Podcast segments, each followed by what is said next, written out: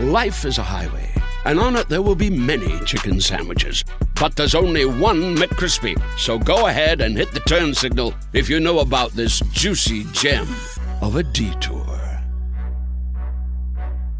Ryan Reynolds here from Mint Mobile. With the price of just about everything going up during inflation, we thought we'd bring our prices down.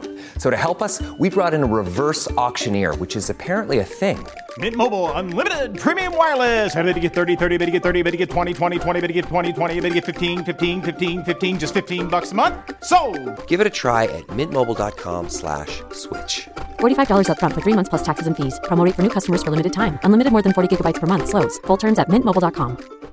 Cool fact a crocodile can't stick out its tongue. Also, you can get health insurance for a month or just under a year in some states. United Healthcare short term insurance plans, underwritten by Golden Rule Insurance Company, offer flexible, budget friendly coverage for you. Learn more at uh1.com.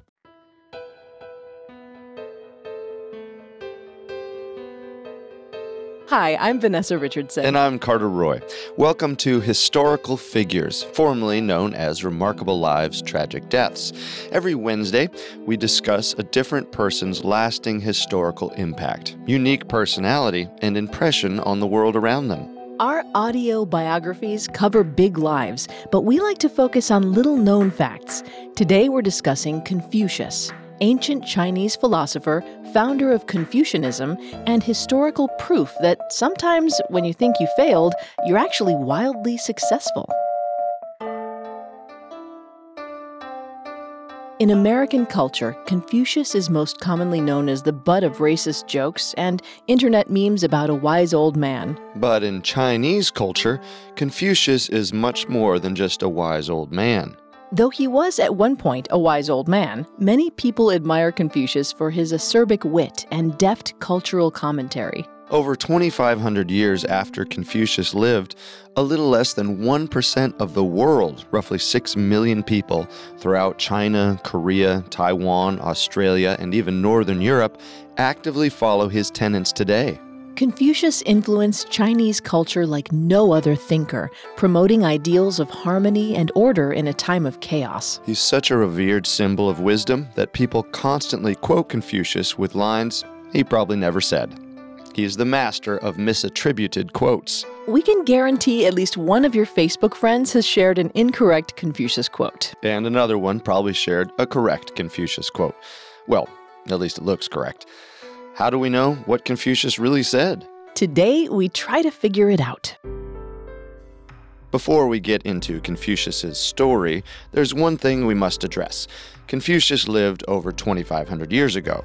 He's been popular and unpopular, but always well known for that entire period, so a lot of his life has given way to legends and apocrypha. Right, we're dealing with ancient, ancient records, older than the Bible, and the human tendency to conflate fabulous stories about our heroes. Because of this, accounts of Confucius often contradict each other, and some parts of his life are just fuzzy. For example, historians are pretty sure Confucius had a wife. Confucius's son, Boyu, and daughter are mentioned in many accounts, most notably the Analects, which are the earliest recorded source of Confucian philosophy. And because he had a son, everyone traditionally thinks he had a wife. But that's literally all we know about her. There are no historical mentions of his wife otherwise. She doesn't even get a name. Mm, ouch. Yeah, with that in mind, we'll try to point out contradictions, things that might just be legends, and missing material in Confucius's life as we come across them. We will. To further note, some legends about Confucius are so extravagant that some people theorize that Confucius never existed. Wow. But we think he did. We just can't be 100% positive about what the specifics of his existence entailed, since even the earliest biography of Confucius, written by Mencius, was published a hundred years after his death. The only semi contemporary accounts are the aphorisms quoted by his followers and later compiled as the Analects. This is the list we mentioned before of things Confucius most likely actually said. Yes. And here's what Confucius says in the Analects about his life. Quote, When I was 15, I set my heart on learning, At 30, I took my stand. At 40, I was without confusion. At 50, I knew the command of heaven. At 60, I heard it with a compliant ear. At 70, I follow the desires of my heart and do not overstep the bounds. We'll use this as a guideline to follow the life of Confucius. In Chinese art, age denotes wisdom, which is why most images of Confucius portray him as a wrinkled, bearded man. But as a real person, he had a childhood. Confucius was born into a wild time, known to historians as the Spring and Autumn period. Though the Zhou dynasty had technically ruled since 1045 BC, the Zhou began losing power in 771 BC. In 609 BC, three clans, the Meng, the Shu, and the Ji, conspired to murder two young Zhou dynasty heirs to the throne. They replaced him with a new ruler, the Duke of Lu. But the Duke of Lu was a puppet controlled by the three clans, all of whom wanted power for themselves. Oh, kind of like Game of Thrones. Exactly. One member of a leading clan tested his new swords on the servants. Another shot arrows at peasants for fun.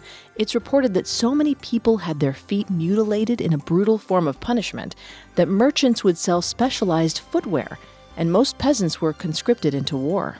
In this dangerous, chaotic time, Shuliang He, a man born into an aristocratic clan but with no fortune, succeeded as a military official serving the Meng clan. He'd had a full life, some say he had two wives and many daughters, but as he neared 70, all Shu Yang wanted was a son. As in most ancient societies, sons were preferred over daughters. And in China, this was especially true because when a woman married, she'd leave to join her husband's clan, but a son would always remain part of his father's clan. So, seeking a son, Shu Yang prayed at a sacred mountain. Then, in the state of Lu, near present day Qufu, he met Yan Zhengzai, a peasant woman. She was below his station, and some sources state she was his concubine. Others say it was just a fling. Biographer Sima Qian describes a wild union between Shu Yang and Yan, which in 551 BC led to the birth of a son. His name was Kong Si, which was anglicized to Confucius. Tradition has it that Confucius was born on the 27th day of the 8th lunar month. That's September 28th here in the US. That day is still widely observed as Confucius's birthday in East Asia and the national holiday of Teacher's Day in Taiwan, but historians question its accuracy. What they don't question is that Confucius was raised without a father. Shuliang died in 549 BC. This left little Confucius in an awkward position. In China at the time, there were three classes. At the top, the aristocracy, clans like the Meng, Ji, and Shu, who held most of the money and power. Below them, the Shi, scholars with status and education, but little power or money. Most people were part of the third class, peasants, who had nothing. Confucius's father was a Shi, and his mother a peasant. After Confucius's father, Shuliang, died when he was a toddler, Shuliang's other wives and children were unfriendly to Confucius due to his lower status and, very likely, envy. They didn't even invite him or his mother to the funeral. So, even though he was the much desired only son, he was not raised in his father's household. Confucius described growing up as, quote, In my youth, I was poor. He was raised by a single peasant mother, but his dead father's status and his mother's eagerness to give her son a good life afforded Confucius education. Members of the Shi were traditionally educated by former government officials, so they could grow up to be the next generation of government officials. In Chinese culture, education was actually prized over military service. Here's where we get to the first part of that quote from Confucius about his life. When I was 15, I set my heart on learning. Confucius was taught reading, writing, math, history, conduct, and what he loved best rituals. Some sources say that instead of playing with toys, he performed traditional rituals with cups. And other sources say his mom made him perform rituals instead of playing with toys because she wanted him to succeed. Regardless of whose idea it was, some of the traditional ancestor reverence rituals that Confucius learned are still performed by Confucians today. In addition to rituals, in his youth, Confucius learned two important things that influenced his later teaching. One, humanity's job is to keep the balance between the two main forces at play in the universe. According to the scholar Martin Palmer, these forces were 1. Heaven, often represented by a dragon, and 2. Earth, often represented by a phoenix. These two natural forces were constantly in a dance of power, each trying to overcome the other. Rituals and offerings helped maintain the harmony between heaven and earth.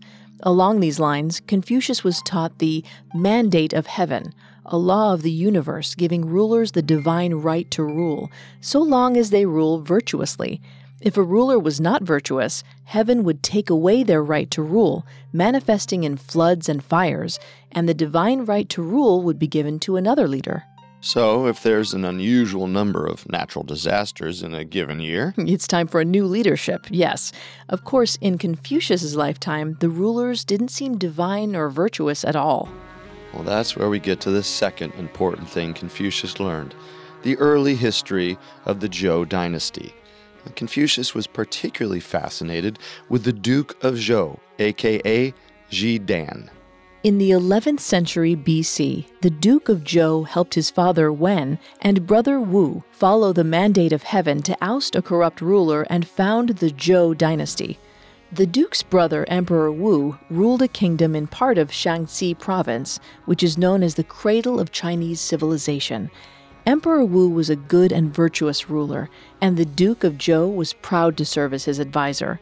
However, Emperor Wu died young when his son and heir was not yet of age. The Duke of Zhou was declared regent.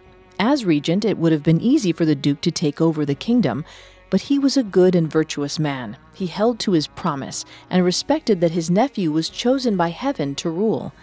When his nephew came of age, the Duke of Zhou set down the reins and ensured the rightful ruler had full power Hmm, what a good guy. right? Confucius admired that the early Zhou were noble rulers, something he hadn't seen in his lifetime. The Duke of Zhou became Confucius's idol.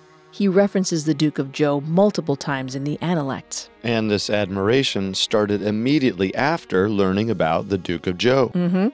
In Confucius' time, the rulers of Lu, that is, the dukes of Lu, were descendants of the Duke of Zhou's family genetically, but not spiritually. In 537 BC, the Ji clan wrestled hold of half of China, and the Meng and Shu clans split the other half. This current Duke of Lu may have had the mandate of heaven, but he didn't have any real world power. He was just another puppet ruler, nothing noble there.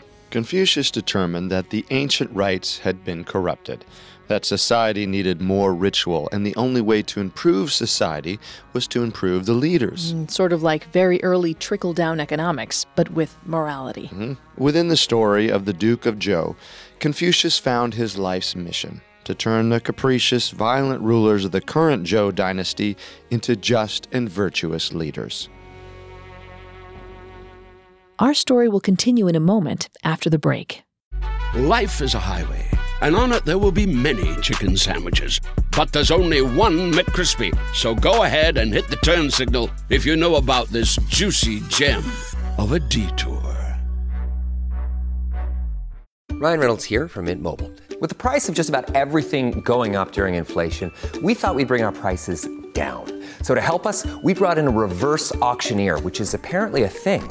Mint Mobile unlimited premium wireless. Ready to get 30, 30, bit to get 30, bit to get 20, 20, 20, bit to get 20, 20, bit to get 15, 15, 15, 15 just 15 bucks a month. So, Give it a try at mintmobile.com slash switch. $45 upfront for three months plus taxes and fees. Promo rate for new customers for limited time. Unlimited more than 40 gigabytes per month. Slows. Full terms at mintmobile.com. And now back to the story. Oh, of course, you can't just walk up to powerful leaders and tell them to change their entire philosophy. Confucius had to work his way up to achieve some status. So, at 20, he got a job managing grain stores for the Ji clan. Confucius believed in the importance of order and hierarchy, that every job is important and should be done with the utmost care and respect. So he did his best, even as a lowly grain counter. And to be fair, at the time, grain was used as money, so Confucius was more like a banker or accountant. Still far from his dreams, though. Around this time is when historians think Confucius got married and had his children. But like we said before, we can only guess. We do know that raising a family and holding a low level government job was not fulfilling for Confucius, so he started teaching. Since he'd been educated, he was qualified to teach younger men about being Shu, passing forward the education he'd been afforded. And within that, Confucius started to teach his own ideas. Confucius was a charismatic teacher and soon found he held sway over the men he taught, notably Ren Qiu and Qi Gong, early Confucians who came up several times in the Analects. They were some of his first disciples. Of course, these guys were the same status as Confucius and had no power or influence of their own. And speaking of people with no power, it was around this time that Confucius's mother died. Confucius was devastated, and in his grief, he wanted to do something special to honor his mother. So, in addition to the three years of mourning, which was traditional in Chinese culture at the time, he decided to give her a special burial right next to his father. Mm, awkward since Confucius's father is said to have had two legitimate wives, and Confucius's mother wasn't one of them. And since Confucius's mother was a peasant. And Confucius didn't know where his father was buried, since he and his mother hadn't been invited to the funeral or to visit the grave.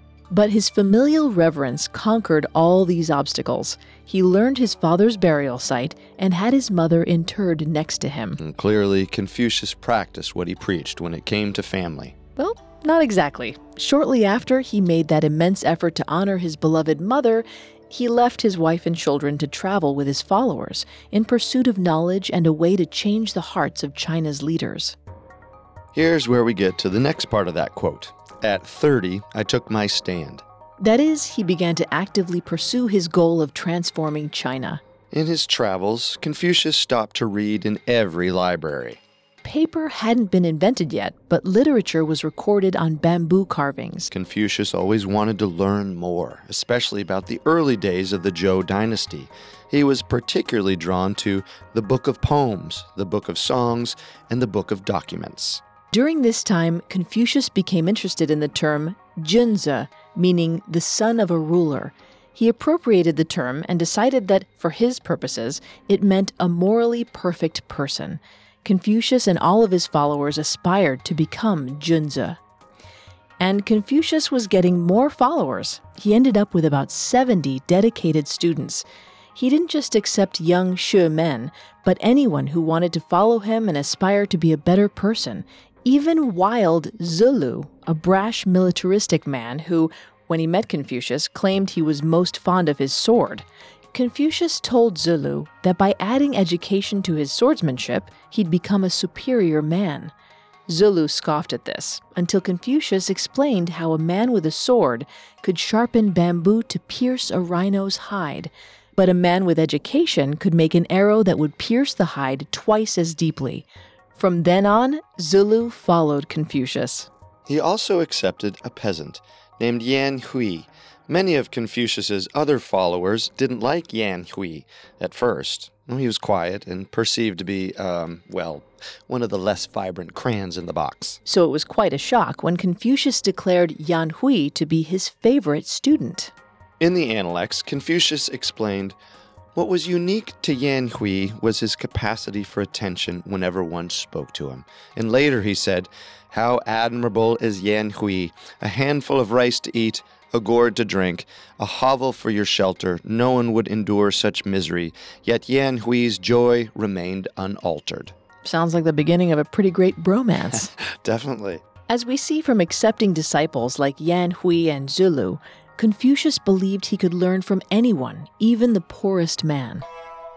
Well, now is probably a good time to talk about what exactly Confucius was teaching these young men. Exactly. Confucius taught the way, or the truth, with five basic virtues. There's Ren, which is altruism and benevolence. Yi, that's righteousness or justice. Li, proper rituals. Zhi, or knowledge and education. And Xin, integrity.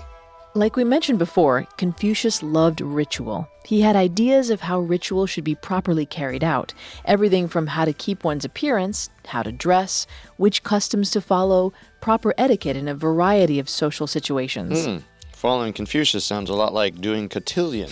Basically, Confucius taught courtesy and morality and believed following the proper rituals would have positive effects on all aspects of a person's behavior.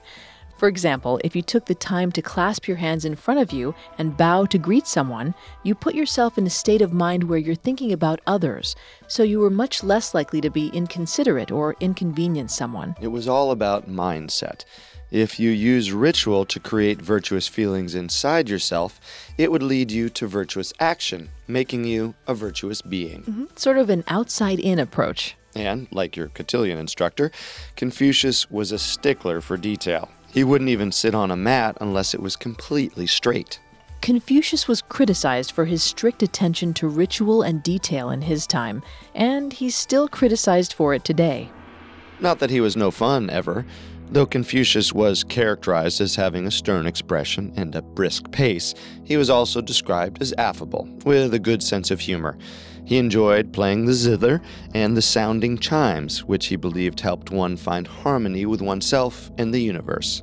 He liked swimming in the river and singing with his friends. But he believed men should not devote time to personal gain or immoderate action. Yeah, strict but nice sounds about right. Yeah. And a lot of what Confucius was teaching was a new spin on traditional culture. Right. He called himself a translator of the ancient ways, but he was also an innovator, bringing in new life and innovation to ancient practices and ideas. Exactly, like with ancestor worship. Right. The Chinese traditionally held reverence for their deceased ancestors, and many of Confucius's beloved rituals were aimed at continuing this honor of one's ancestors. But Confucius shifted the emphasis from honoring dead ancestors to honoring living ones. He preached that people should develop relationships with their parents, not with objects, and cultivate a state of mind full of love for the people around you. Not that ancestor worship wasn't still important. Confucius aimed to honor the ancestors as well as one's living parents. When Zulu asked Confucius how to serve the spirits, Confucius said, You are not yet able to serve men. How could you serve the spirits? This is an example of Confucius's humor and wit. He was chiding Zulu for honoring the dead while ignoring the living. Right. Many modern day Confucians see Confucius like an ancient John Oliver, a man who informed and educated with a healthy dose of sharp tongued humor. Another part of ancient Chinese culture Confucius addressed was family hierarchy. Confucius took inspiration from the relationships within a family for his teachings about society. In a family, everyone has a clear place and established relationships. And in Chinese culture, these relationships are very specific. Fathers are the top, followed by obedient wives, and lastly, children, who obey both the mother and father. All members have mutual responsibility to each other. In Confucius's eyes, that meant loyalty, honesty, duty, respect, and the responsibility to love each other. This, of course, is a bit ironic since it appears he abandoned his own family. But that brings us to another Confucian idea thinking for oneself. Basically, a person should be able to consider and judge the most moral way to behave in all situations. While rules are strict for ritual, they're less strict for daily life. And one of his major guidelines for that was shu, which translates to reciprocity or empathy. This came about when Zhigong asked him, is there any one word that could guide a person throughout life? The master replied, How about shu? Never impose on others what you would not choose for yourself. Well, this idea comes up in many cultures, and it seems like pretty sound advice. Mm, yeah. Confucius was also big on the importance of humans as humans and our capacity for self improvement he had a lot of respect for others. No matter who you were, in Confucius's eyes, you could live a good life, and you could find that goodness through wisdom. Hmm, I can see why this appeals to so many people. Oh, and there's one more Confucian teaching we want to touch on the teaching that drove Confucius to seek government influence. The idea that society should be ruled by the virtuous, not the elite. Sort of starting with the mandate of heaven, then taking it a step further he believed any man, if he was noble and good, should be able to become an authority figure. He said, quote, If a man can steer his own life straight, the tasks of government should be no problem for him. But if he cannot steer his own life straight, how could he steer other people straight? Emphasis on man.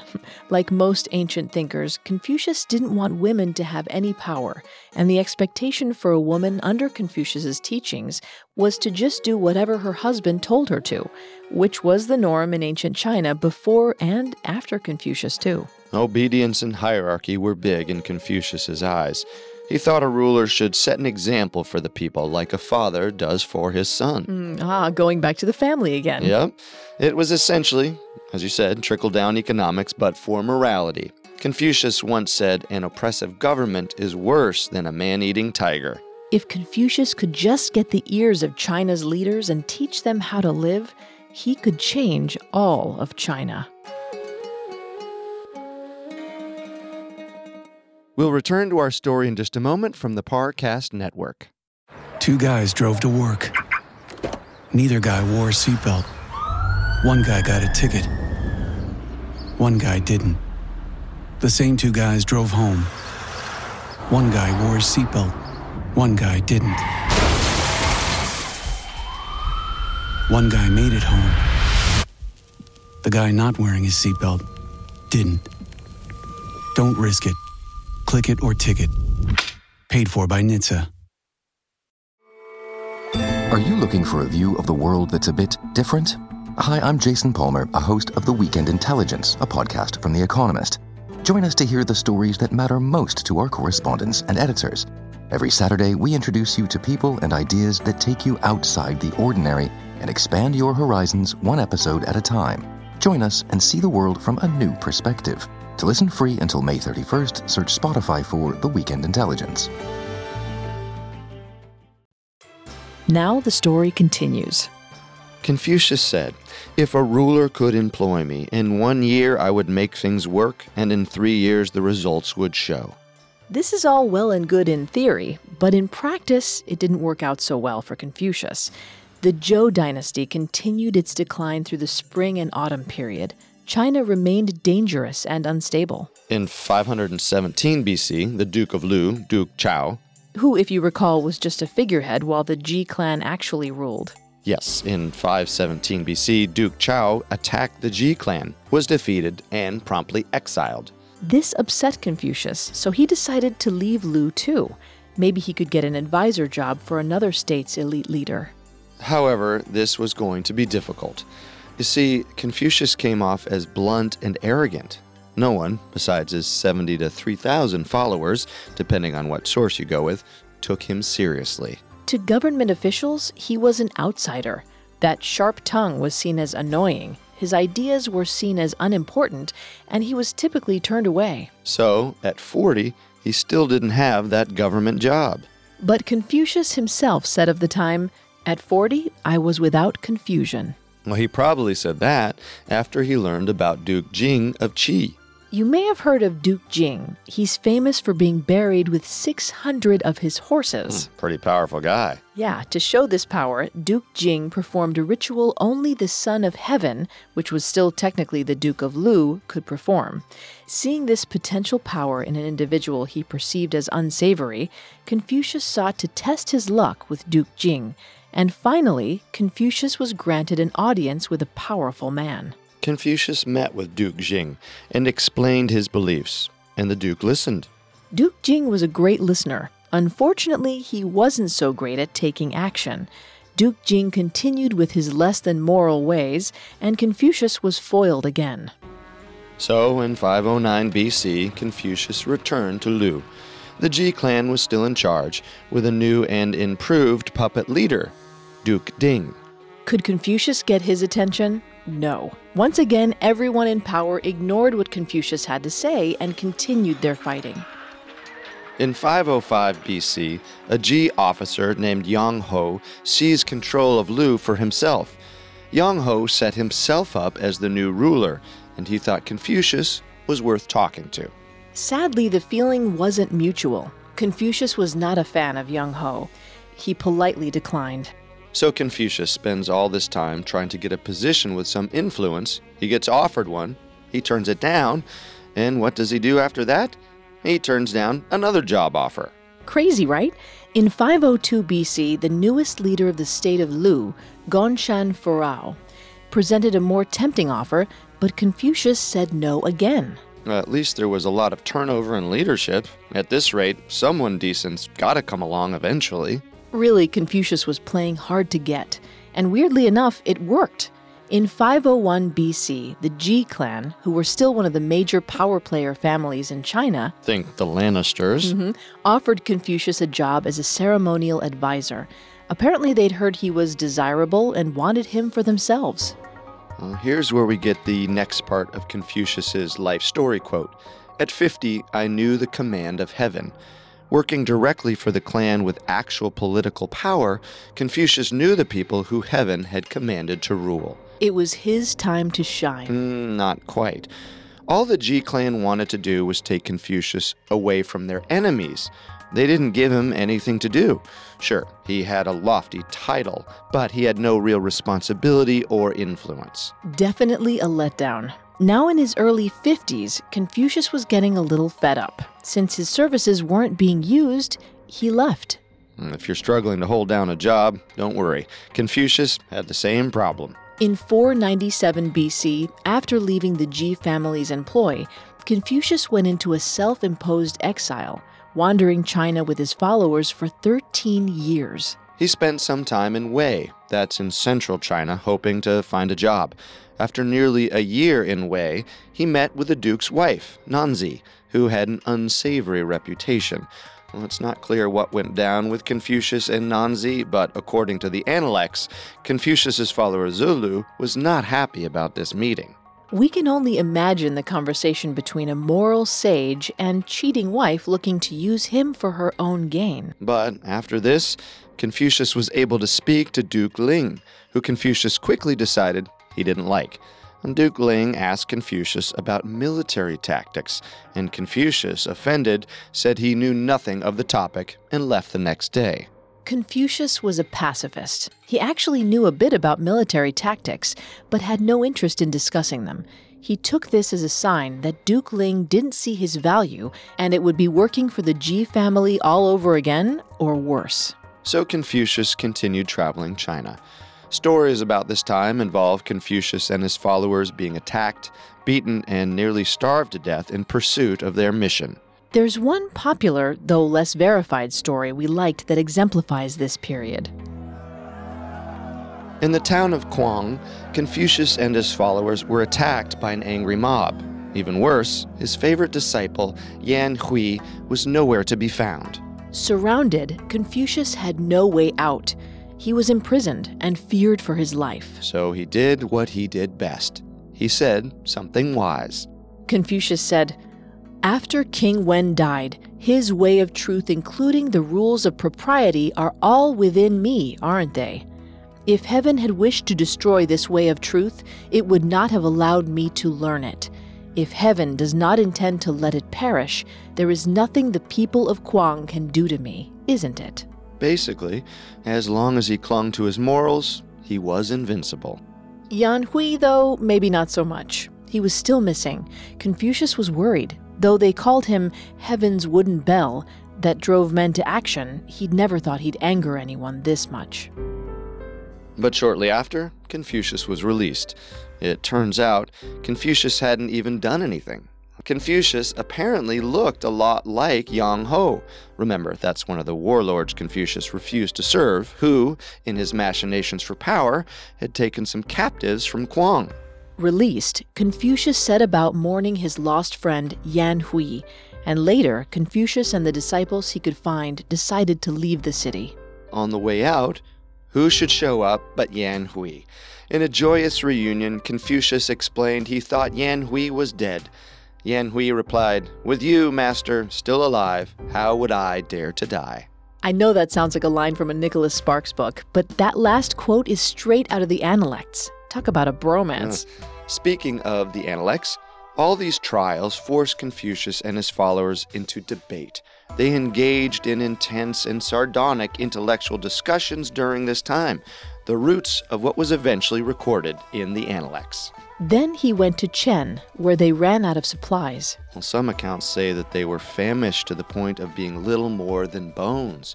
But again, Confucius was able to get them out of a tight spot, and they continued their travels. Confucius traveled all over northeastern and central China, stopping in Song, Jiang, Cao, Shu, Qi, and Cai.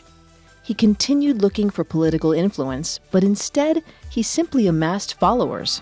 Confucius's reputation as a sage spread during this 13 year period, and though he wasn't able to effect change on the elite level, he did help many peasants, and his followers were able to move forward on the mission as well. Both Chu Gong and Ran Qiu found government jobs in Lu during this time. Confucius reflected on these journeys, believing they brought him much wisdom. In that quote from the beginning, he says, At 60, I heard it with a compliant ear, it being the command of heaven, and in his 60s, he finally held a job that he liked. About time. In 484 BC, Confucius spent some time advising government officer Kong Yu. Confucius said in the Analects that Kong Yu was quick and eager to learn, and not afraid to ask for advice. However, historians say that Kong Yu was still a selfish and temperamental man. Oh, so it looks like Confucius finally found somebody he could help. You'd think that. However, Confucius heard Kong Yu threaten to fight his son in law after finding out he was cheating on his daughter. This familial disrespect spurred Confucius to leave, and it helped that he received an invitation to return to Lu around that time. From his old follower, Ran Qiu, now working for the Ji clan. Confucius was back in Lu, in his 60s, ready to take one more stab at changing his home state. And with Ran Qiu in a position of power to help him, you'd think he'd be unstoppable. But he was actually very, very stoppable. Ran Qiu lacked the bravery and fortitude to truly stand up to the Ji clan, so nothing changed. And the backstabbing and murder surrounding positions of power in China continued. In 481 BC, royal counselor Chen Heng murdered Duke Jian of Qi. Confucius was righteously appalled at this rampant disregard for the mandate of heaven. He went to Duke Ai. Backstory on this Soon after arriving, Confucius struck up a relationship with Duke Ai, Lu's latest puppet ruler. Duke Ai had no real power, so the two were basically just bros hanging out. But talking to the Duke allowed Confucius to work out more of his ideas, and much of this was recorded in the Analects. Backstory over. After the coup in Qi, Confucius tried to convince Duke Ai to attack or denounce Qi, openly showing that this behavior was frowned upon. But Duke Ai insisted his hands were tied and told Confucius to talk to the three clans. That's the Meng, the Ji, and the Shu. Confucius talked to all of those guys and was, you guessed it, ignored. What could he do? Confucius had faced a lifetime of being ignored by those in power, and no matter what he tried, nothing seemed to change. Well, one thing changed. Confucius was getting as old as he looks in those paintings, and so were his followers. Confucius said, in respect to his limitations, At 70, I follow the desires of my heart and do not overstep the bounds. But that peace was brief. In fairly quick succession, Confucius's son, Boyu, his follower, Zilu, and his beloved disciple, Yan Hui, died. Though all these losses were painful, Yan Hui's death destroyed Confucius. There's no record of how Confucius reacted to his own son's death, but when Yan Hui died, it was a big deal. Confucius wept with rage, crying out, Heaven is destroying me, heaven is destroying me. He was so emotional, his followers said he was going too far. Confucius retorted, Have I? If not for this man, for whom should I show so much sorrow? Confucius said Yan Hui was the closest to being Junzi, closer even than Confucius himself. Imagine losing a great friend and the pinnacle of your life's work at the same time. That's what this was like for Confucius. Yan Hui's father offered to sell his carriage to give Yan Hui a proper burial, and Confucius' followers insisted on a lavish funeral. But for Confucius, that meant nothing. No amount of material goods could properly express the depth of his loss. Whether Yan Hui had an elaborate funeral or was just mourned by a few friends, the loss Confucius felt would be the same. This loss compounded Confucius's increased feelings of being unfulfilled. Hitting his early 70s, he'd effected zero change in the government, and the three clans still warred over eastern China. It seemed endless. The Warring States period, where seven different powers fought over China, began in 481 BC and would last for over a century. And to make things worse, Confucius became ill.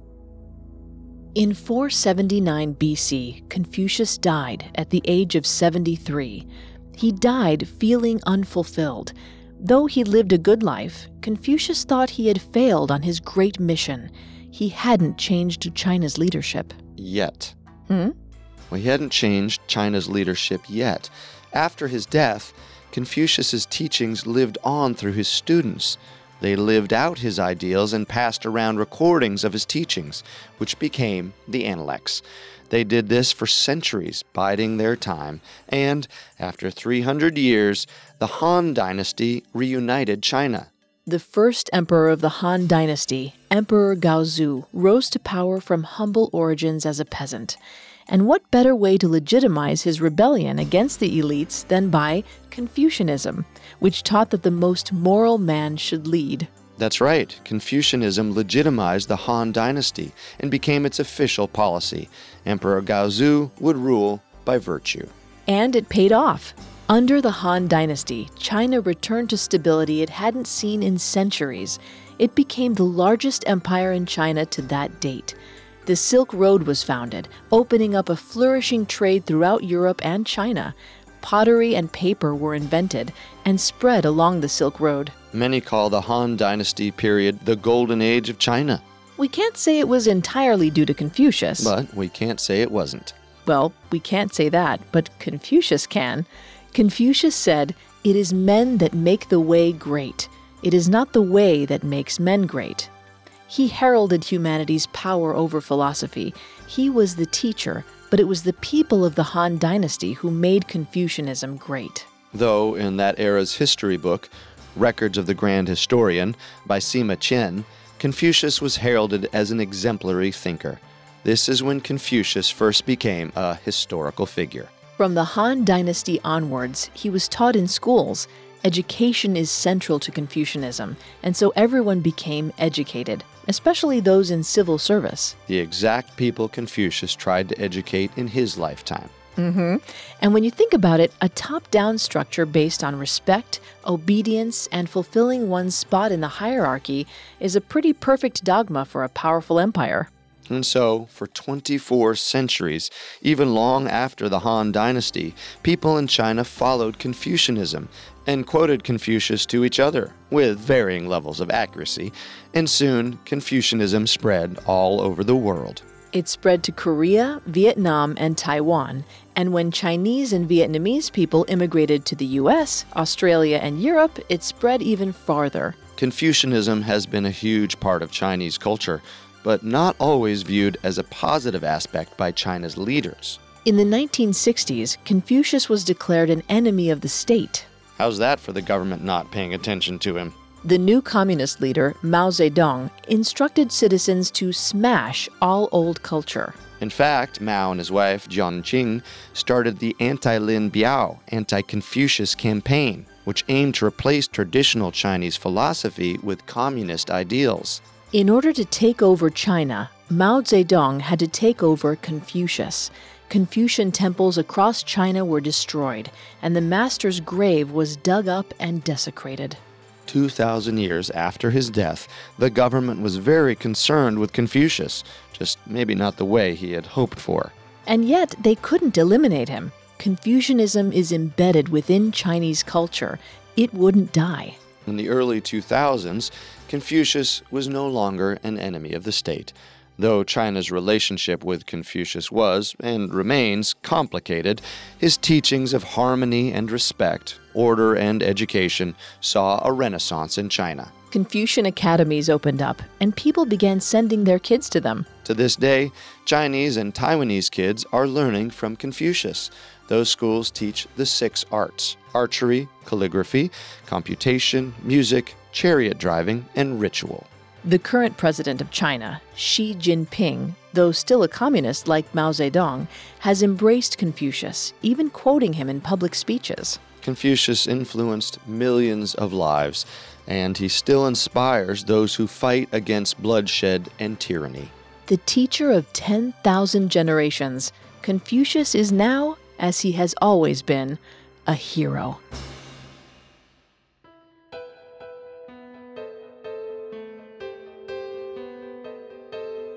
Thank you for joining us for another episode of Historical Figures. To listen to any previous episodes of Historical Figures, you can find them on Apple Podcasts, TuneIn, Google Play, SoundCloud, Stitcher, and Spotify, or on our website, parcast.com, spelled P A R C A S T.com.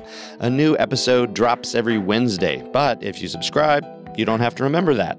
If you like what you hear, please leave a five star review or tell us what you think on social media. We're on Facebook and Instagram as at Parcast and Twitter at Parcast Network. It seems simple, but it really helps our show. We'll see you next time.